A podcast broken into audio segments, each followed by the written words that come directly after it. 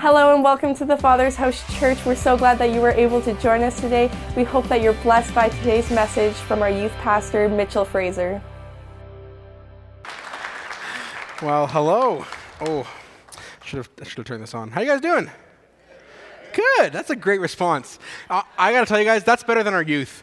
You guys just responded better than our youth does, so good for you. we got to pull teeth to get them to even say good. Wasn't worship just amazing today? Seriously, let's give another round of applause. That was so phenomenal. Our team, they work hard to lay the foundation for church coming in on Sunday, and it shows. So, um, yeah, I'm just so thankful. The worship team did such an amazing job. This week, we're continuing our series in Luke and Acts. I get to speak out of uh, Acts chapter 9 and I'm very excited. Um, it's a great message, and uh, I hope you guys are too. And if you're not, I hope you at least enjoyed it by the end. you know, God's He's moving through His people. He's moving in this place as we're going through this series, and uh, He He needs us to be able to clearly see the path that He's laying out in front of us. And being here, it's one of the best ways to do that. So seriously, like good job to you guys for coming on a Sunday. That's a big, it's a big commitment to take out of your day, and um, God's rewarding you guys for that. Um, as we've been going through these books, it's been such a blessing. If you guys have missed any of the series at all, I encourage you guys to go back um, and listen to them. They're all online. These last few weeks, especially though, um, we've been really truly learning what it means to be an evangelist um, to uh, ourselves and to others, and, and how we can practically live that out in our lives. Um, the reason the last few weeks are important, though, is that we've actually started to learn about uh, a really important character in the book of Acts. Um, right now, we know him as Saul of Tarsus. He later becomes one of the most prolific members of the book of Acts, known as the Apostle Paul. That's to come, though, we're not, we're not anywhere there yet. We're picking up in chapter 9, where we actually find him on a misguided mission he thinks is from the Lord his God. He, along with an entourage of, of other Jewish leaders, they're heading to Damascus to locate and imprison members of this new growing cult, as I'm sure he viewed it, um, known as the Way. These are, these are the new up and coming, they're the followers of Jesus. We, we actually read um, at the start of this, it says he was breathing out murderous threats against the Lord's disciples and looking to imprison those followers of the way. Uh, you know, this, this is the man on a mission, and nothing but the audible voice of God is going to stop him. But we'll get there. We'll get to that. Um, first, I think we should pray, and then we can start to really unpack, you know, who this Saul guy is, um, why he was so off on his vision of God, how you know we can start to correct our own vision, and then how that vision can allow us to truly start seeing clearly. Amen. Awesome. So for this week. Uh, we're going to pray, as we do, because it's very important. Um, but I'm going to do something a little different, actually. I encourage you guys to just close your eyes and just meditate on this word with me. I'm actually going to pray Ephesians 1 17 to 23 over us. It's a, it's a great message. So I encourage you guys, just close your eyes and uh, just open your hearts to receive. All right. So, God, I am thanking you, the God of our Lord Jesus Christ, the glorious Father, may give us the spirit of wisdom and of revelation so that we may know you better. God, I pray that the eyes of our hearts may be enlightened in order that we may know the hope to which you have called us, the riches of your glorious inheritance in us, your holy people, and your incomparably great power for us who believe. That power is the same as the mighty strength you exerted when you raised Christ your Son from the dead and seated him here at the right hand of your heavenly realms, far above all rule and authority, power and dominion, and every name that is invoked, not only in the present age, but also the one to come. God bless your people today. Anoint the space bless the service in your name. Amen. All right. You guys, I'm loving this. You guys are into it. This is awesome. Okay, so first off, I need to tell you guys a little story um, about why vision is so important. Vision is, is a key, the key component of my service today, uh, or sorry, this service today, and um, I want to let you guys know a little story. It, this was years ago, um, back when I still used to live with my parents. I was in bed trying to sleep. Uh, it was probably one in the morning. The window open because it was warm, And all of a sudden, out of nowhere, I just hear the most blood curdling noise I've ever heard in my life. Like, I, I, can't even describe. I was like immediately on edge. I was on the second floor, and I, honest to God, thought something was in the window peering at me, like waiting to kill me. Like, like I, was, I was so scared. So I like get up and peer out the window as slowly as possible. And I get up and, and I see our family cat outside in the driveway in an old fashioned standoff with a fox. And they're on either side of the car that's parked in the driveway, and the fox is trying to get the cat, and our cat's trying to juke out the fox. He was a pretty big cat. I'm actually, he did a great job, I'm not gonna lie. Um, and I'm watching this, and all of a sudden, our cat bolts, just trying to get it away, right? So the fox was chasing after him, and I, I'm like, I gotta go help.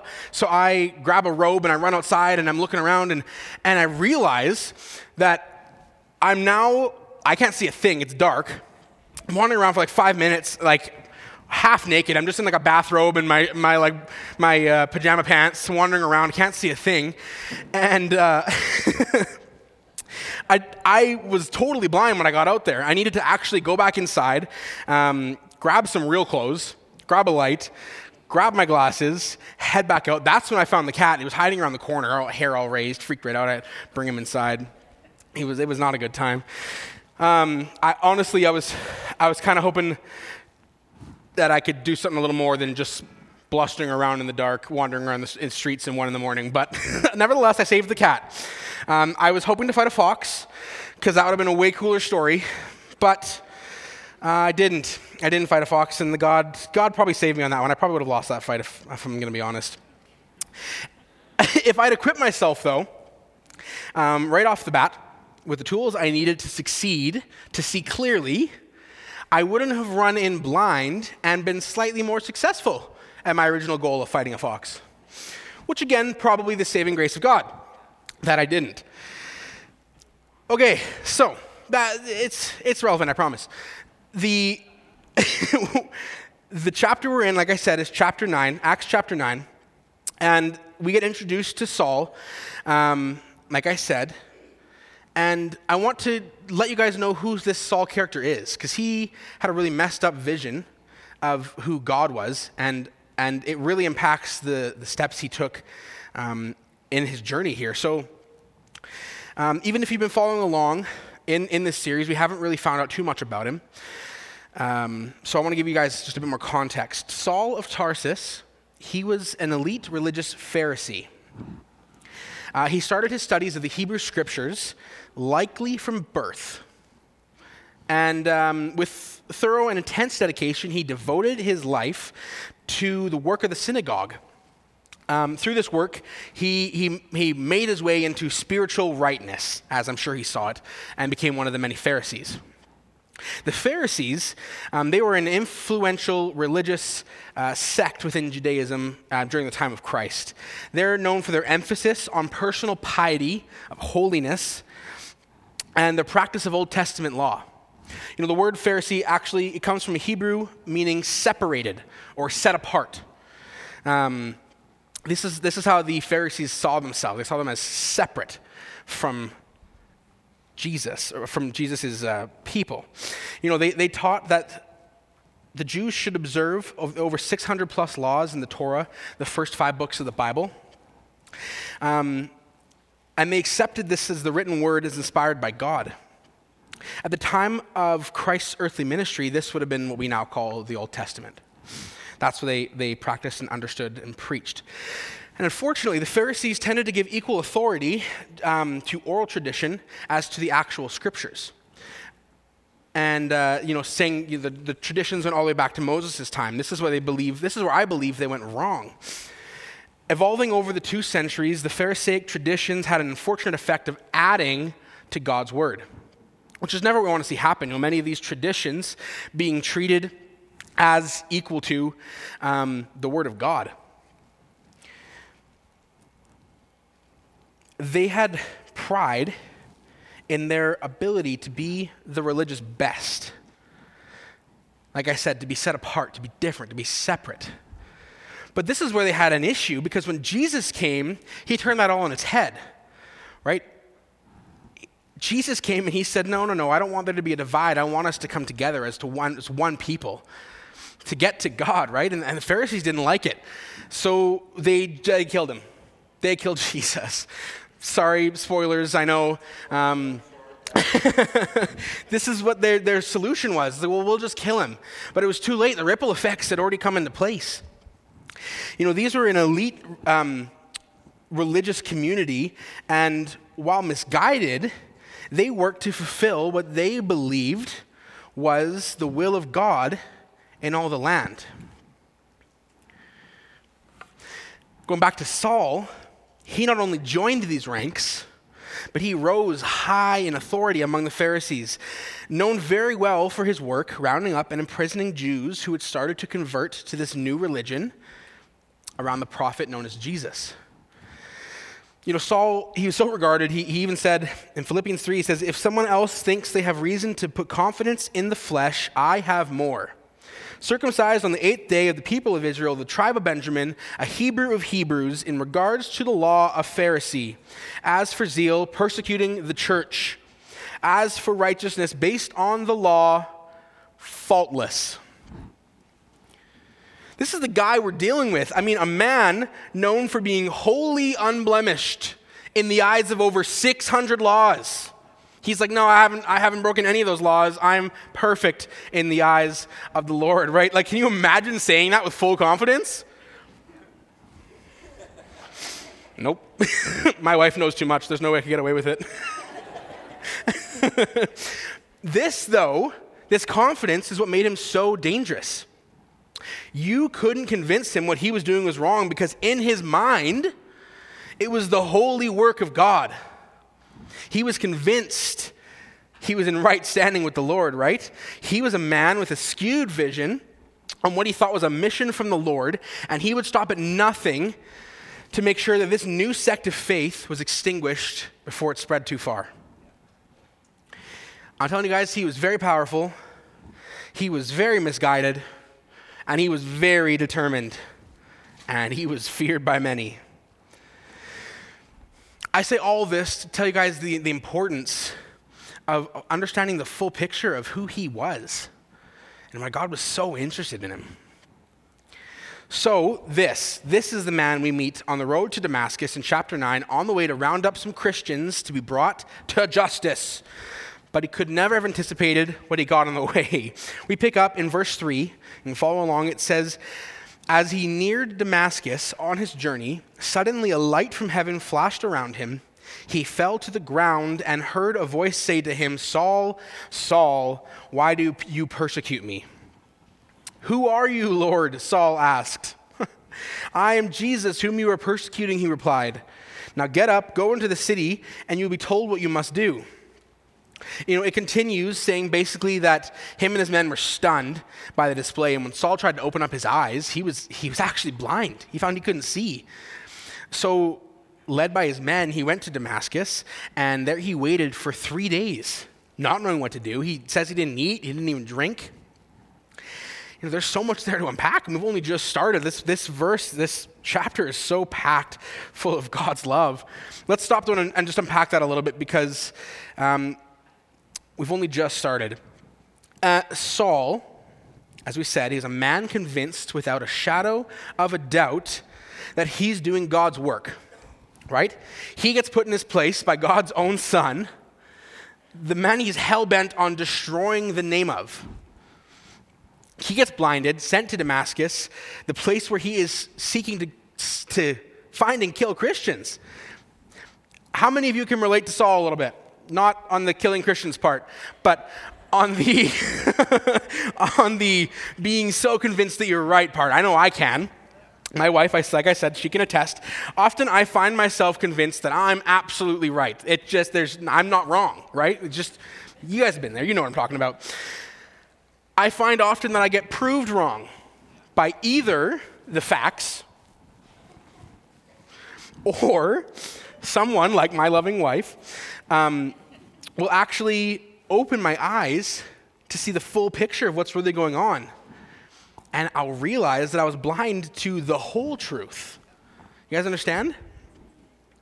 We can often get caught up in our own ideas of what's right, what's wrong, and sometimes that thinking can allow us to think that we know what God's ideas are on the subject. Jesus warns us of this trap in Matthew 15, 14. He says, Leave them. They are blind guides. If the blind lead the blind, they will both, uh, both will fall into a pit. The truth is that without relationship with Jesus, we can't ever hope to know what God's plans are for our lives. Nor can we have clear vision of what God is like. Saul, this mighty man of God, has in his head that God said these people need to die, that they must be persecuted for their sins, right? This is what he was convinced God told him. It was the exact opposite of what, he, of what Jesus came to preach and teach, and what, the exact opposite of what God wanted. Personally, I've never heard the prompting of the Lord to go kill in his name, except maybe that fox, but didn't succeed. So again, maybe that wasn't the Lord. you see, when we don't have the whole picture, we can't see things for what they really are. We see only a portion, but God, He sees the whole picture, and it is so different from how we see it. Much like Saul and the Pharisees, many people live their life convinced that they are right, that their truth is the truth, right? The unfortunate truth is that we're all blind to the whole truth. None of us can truly see. We all have our own individual, unique, skewed perspectives. And we don't get to see the whole picture just through our, our worldly vision, right? We are blind until we turn our eyes to God, until we open up, dig in in prayer and in His Word, build relationship with Him through Jesus. There is no chance that we could ever truly see again, to see clearly through godly truth. Saul was so unaware of his blindness God had to literally take away his vision to allow him to start to see. Saul's wandering around so blind and unaware that God goes, All right, I've got no other option. You just can't see now. And until you can start to see things through my eyes, through my truth, you're not allowed to. You know, we really get to see this, honestly, in this passage, just how blind he was. God talks to him audibly. The people he was with heard it too, it says. And, and his response was, Who are you, Lord? this is the state of the relationship. It was so impersonal, he didn't even recognize the voice coming to him. This was a common problem among the Pharisees. We see this in John 5. Jesus was saying, He says, You search the scriptures because you think they give you eternal life. But the scriptures point you to me yet you refuse to come to me to receive this life.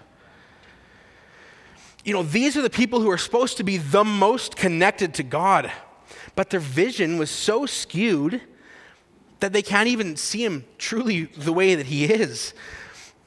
Even in all their vigorous studies of the Word, still didn't recognize Him.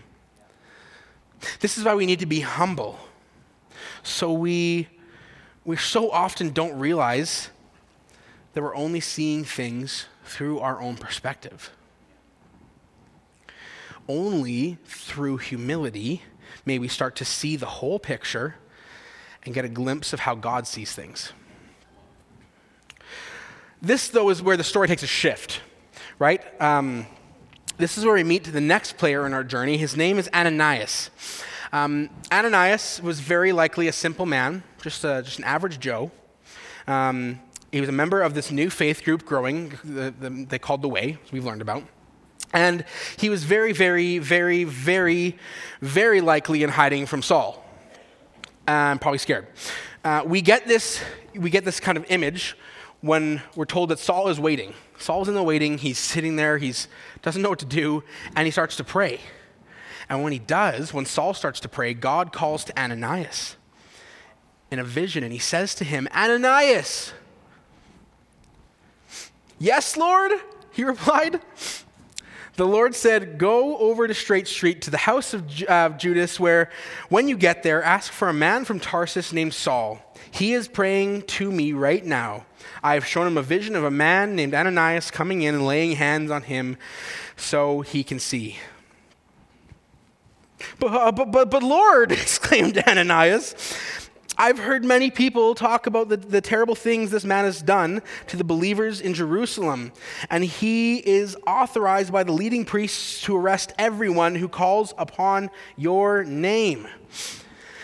Basically, Ananias is saying, Isn't that the guy that's coming to arrest people like me, and aren't I currently hiding from him? I mean, this guy was so scared of Saul, he would rather question God than go deal with him. Mm, you sure?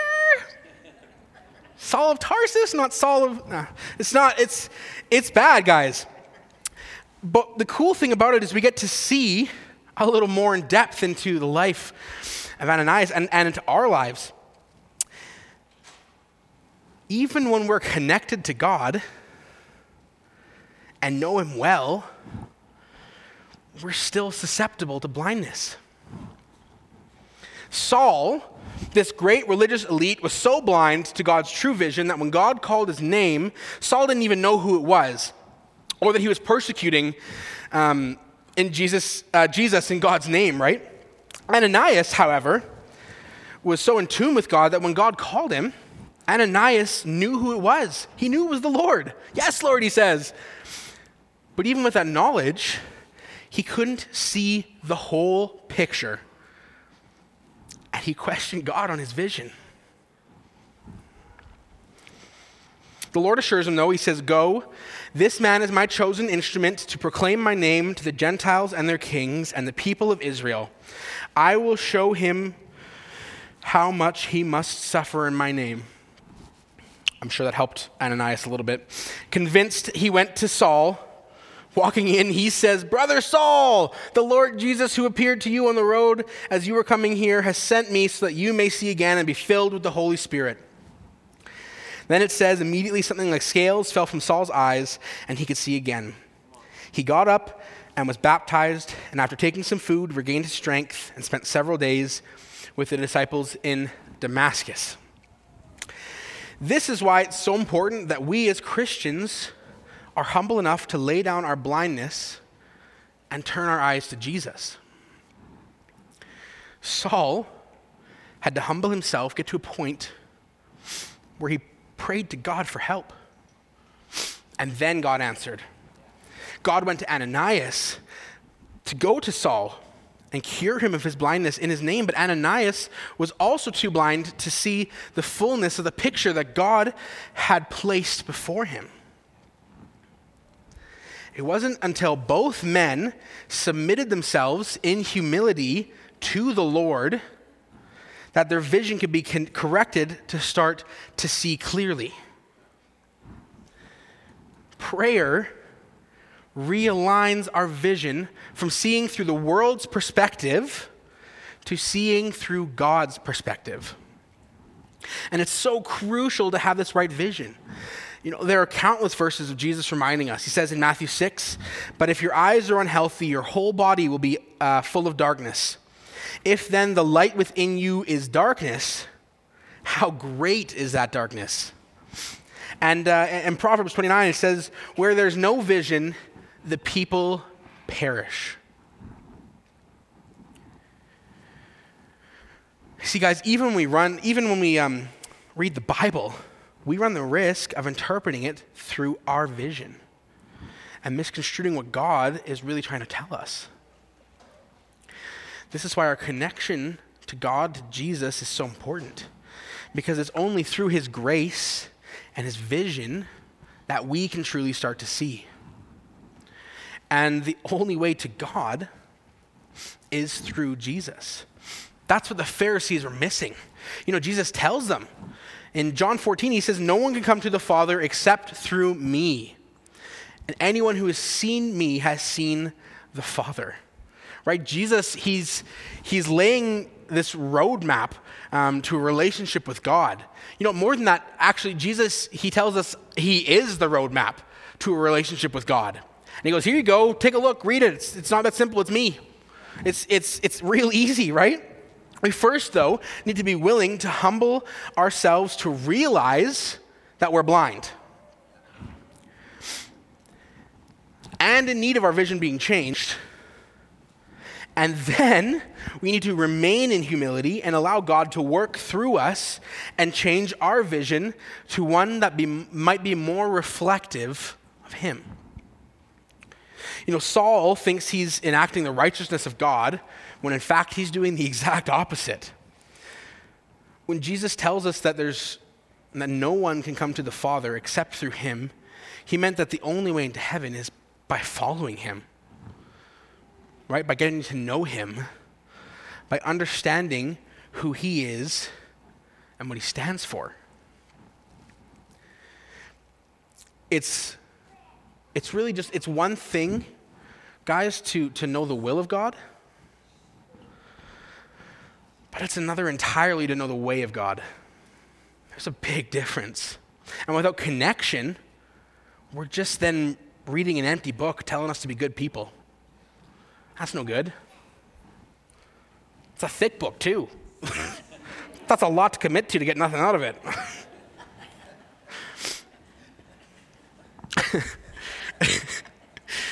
so he offers us a, solution to this problem, right? He doesn't just he doesn't just give us a problem and walk away. Jesus offers us a solution, and it's him. He's the solution. Jesus. He's our only way to true salvation. He gives us the opportunity to live our lives in accordance with his. Guys, he's not a way, as in one of many. He's the way, as in the one and only. I'm going to say that again. He, Jesus, he's not one way, he's not a path to take. He is the way, the only option to get to God, to the kingdom, to eternal life. No one, regardless of reputation, achievement, status, authority, can come to the Father except through Jesus. Yeah. Amen. oh, oh. Here's the best part. Here's the best part. Not only does he just tell us that, um, he gives us a perfect guide to develop that relationship deeper. He doesn't just say, I'm the way, peace out. No, he says, prayer. Prayer is the way, right? God wants us to be able to connect with Him, which is why the Bible says He left us a connection, right? Through the Holy Spirit, now we are able to pray freely and get straight connection to God. But he doesn't just leave it there either. No, he, he actually gives us a guide to prayer.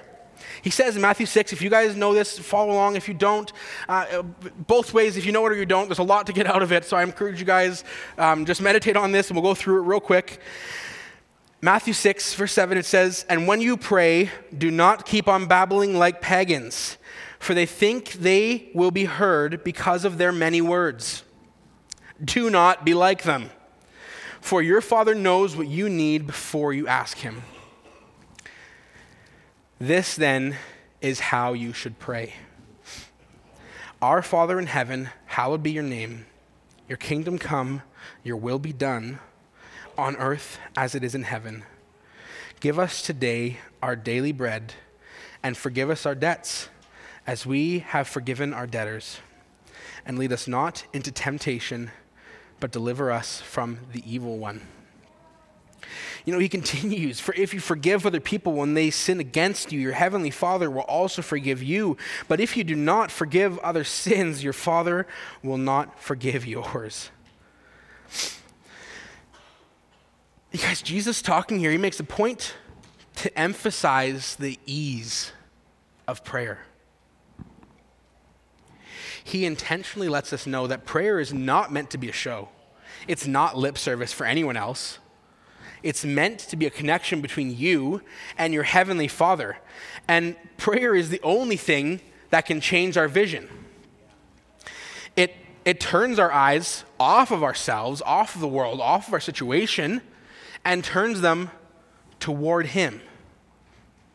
You know, it starts with our Father. Immediately, you, you turn your eyes to God. The whole prayer, he's trying to promote us to remove our vision from ourselves and to refocus our vision onto him. But because he knows it can be daunting to try and figure out how to do that, he, he gives us an example, right? It's as simple as that. It's a phenomenal scripture. I encourage you guys. It, there's a lot to dig into there, to, to read into. There's, um, we did a whole series on it back when, when COVID started. I encourage you guys to go listen to it. There's so much um, to be able to glean out of this prayer, out of this word. It's impactful and, and it's foundational to our prayer foundation and formation for us as Christians. The point of all of that, the point of all of this now is, is partnership with God. We need to be humble enough to go to God with our blindness and allow Him to correct our vision. Then and only then can we uh, can He start to use us to evoke positive change in not only our lives, but the lives of everyone we come in contact with. Right? When we can start to be sensitive to the promptings of the Lord, as we learned last week, we open ourselves up um, to, to what God has for not only us, but for His people that He's calling us to help. Do you guys get that? If Ananias stayed blind, Saul wouldn't have been helped. Right? Saul had to take that moment to pray and to go to the Lord, and Ananias had to take that moment to reflect on the fact that he was blind so that he could then go help save Saul from his blindness. We need to be willing to humble ourselves, to lay down our, our transgressions and our issues to be able to help the friends around us realize they're blind. And that's the call of being everyday evangelists, right?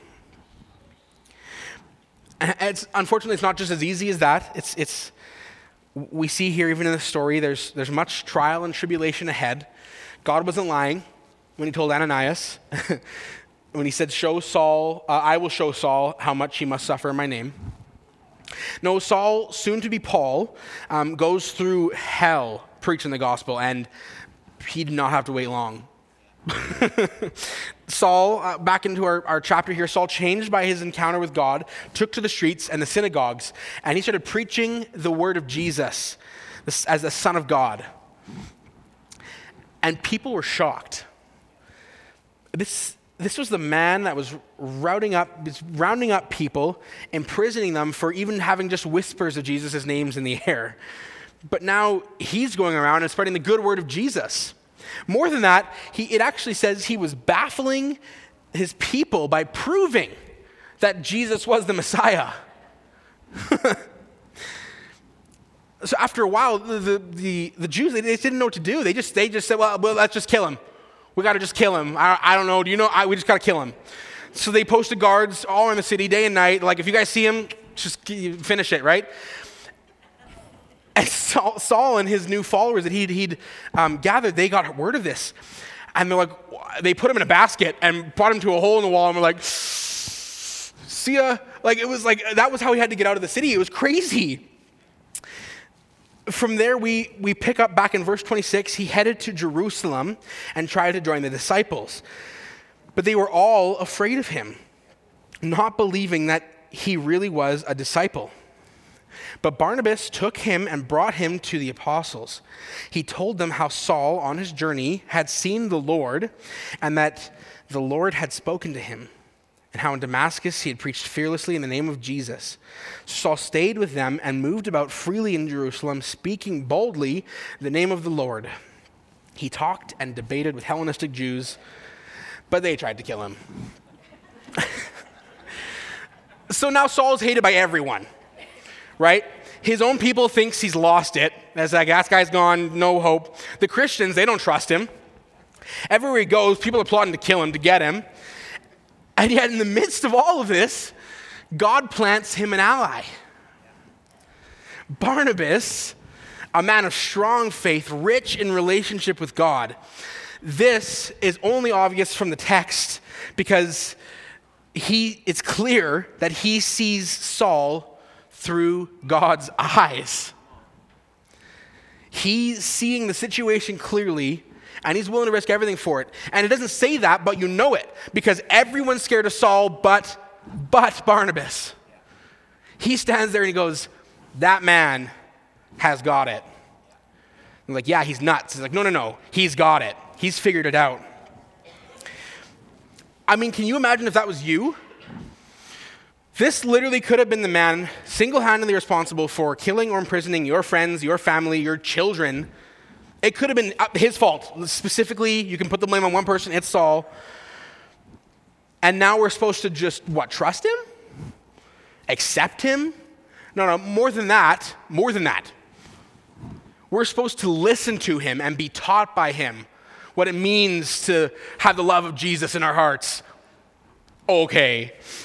Like, for most of us, that seems like an impossibility.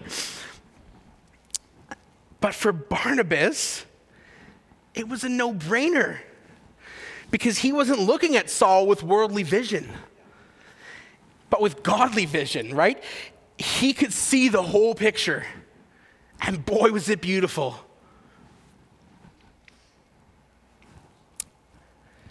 This is then the call on our lives.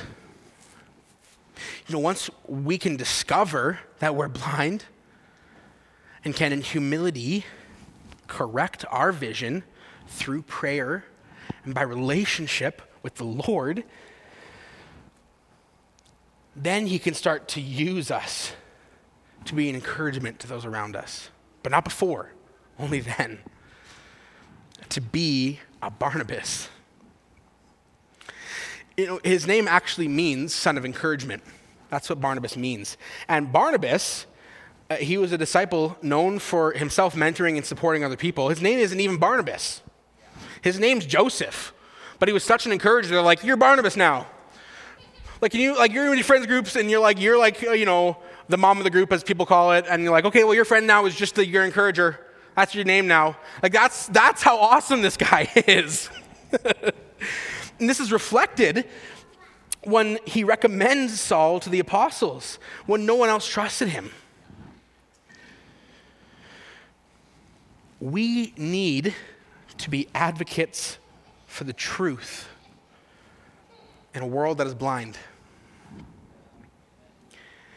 And we need to be patient because people are going to mess it up all the time. You know, this whole story is about vision. Everyone's seeing things through their own eyes, through their own perspective. And it isn't until we can start to see the whole picture, see things through God's eyes, that we can really start to know just how blind we were. You know, having a proper vision of God gives us a proper vision of his people.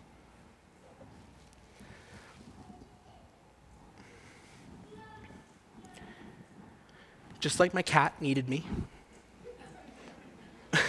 to help him, people need our help. Also, like my cat, when we don't have clear vision because we're unprepared and under equipped or unaware just how blind we are, we can't help the people that need us sometimes we're so blind we can't even see they need help in the first place.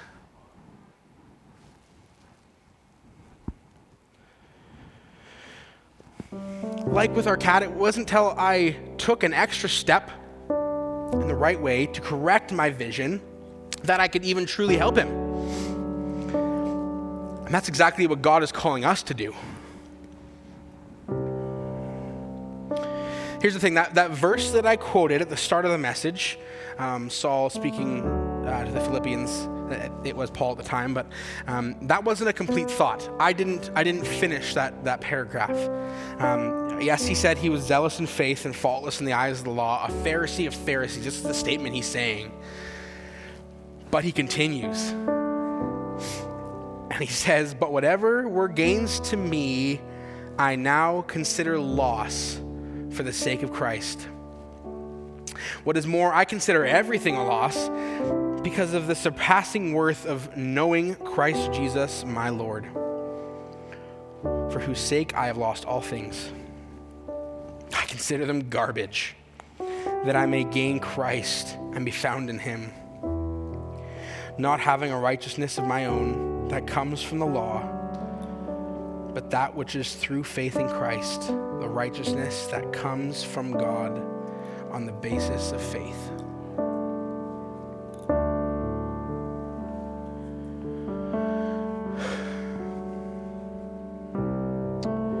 Church, these are the words of a man who killed and locked people up in the name of the Lord.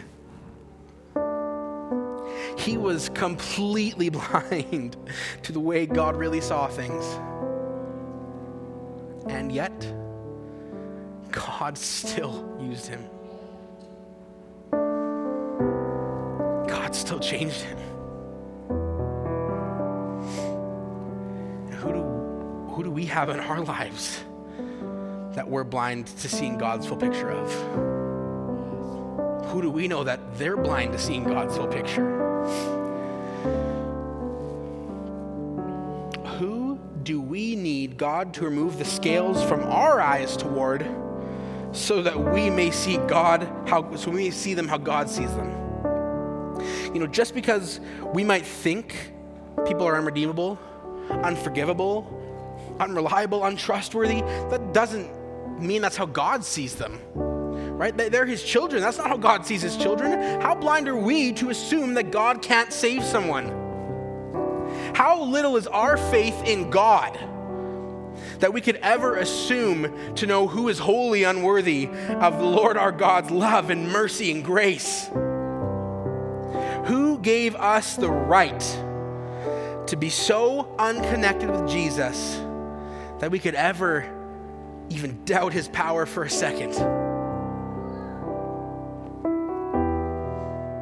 Church, we are blind and we fall short of the glory of God always. But we are also justified freely by His grace through the redemption that came in Jesus Christ.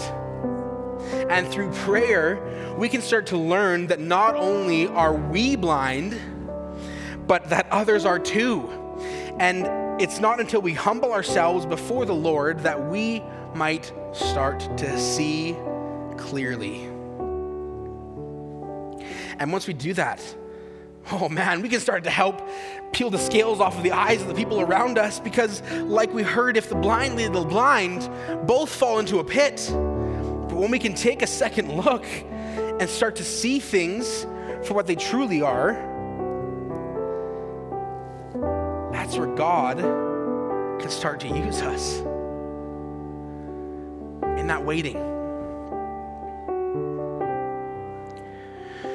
Guys, we all have blindness, but as we pray and connect to the Lord, He can start to change our blindness. But we need to be willing.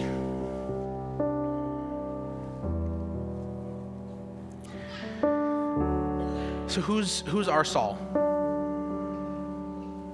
in our lives? You know, are, are we called to be the Ananias, move out of our comfort zone for God? Or are we called to be the Barnabas, putting it all on the line to ensure that what we see through God's eyes is clearly shown to those around us?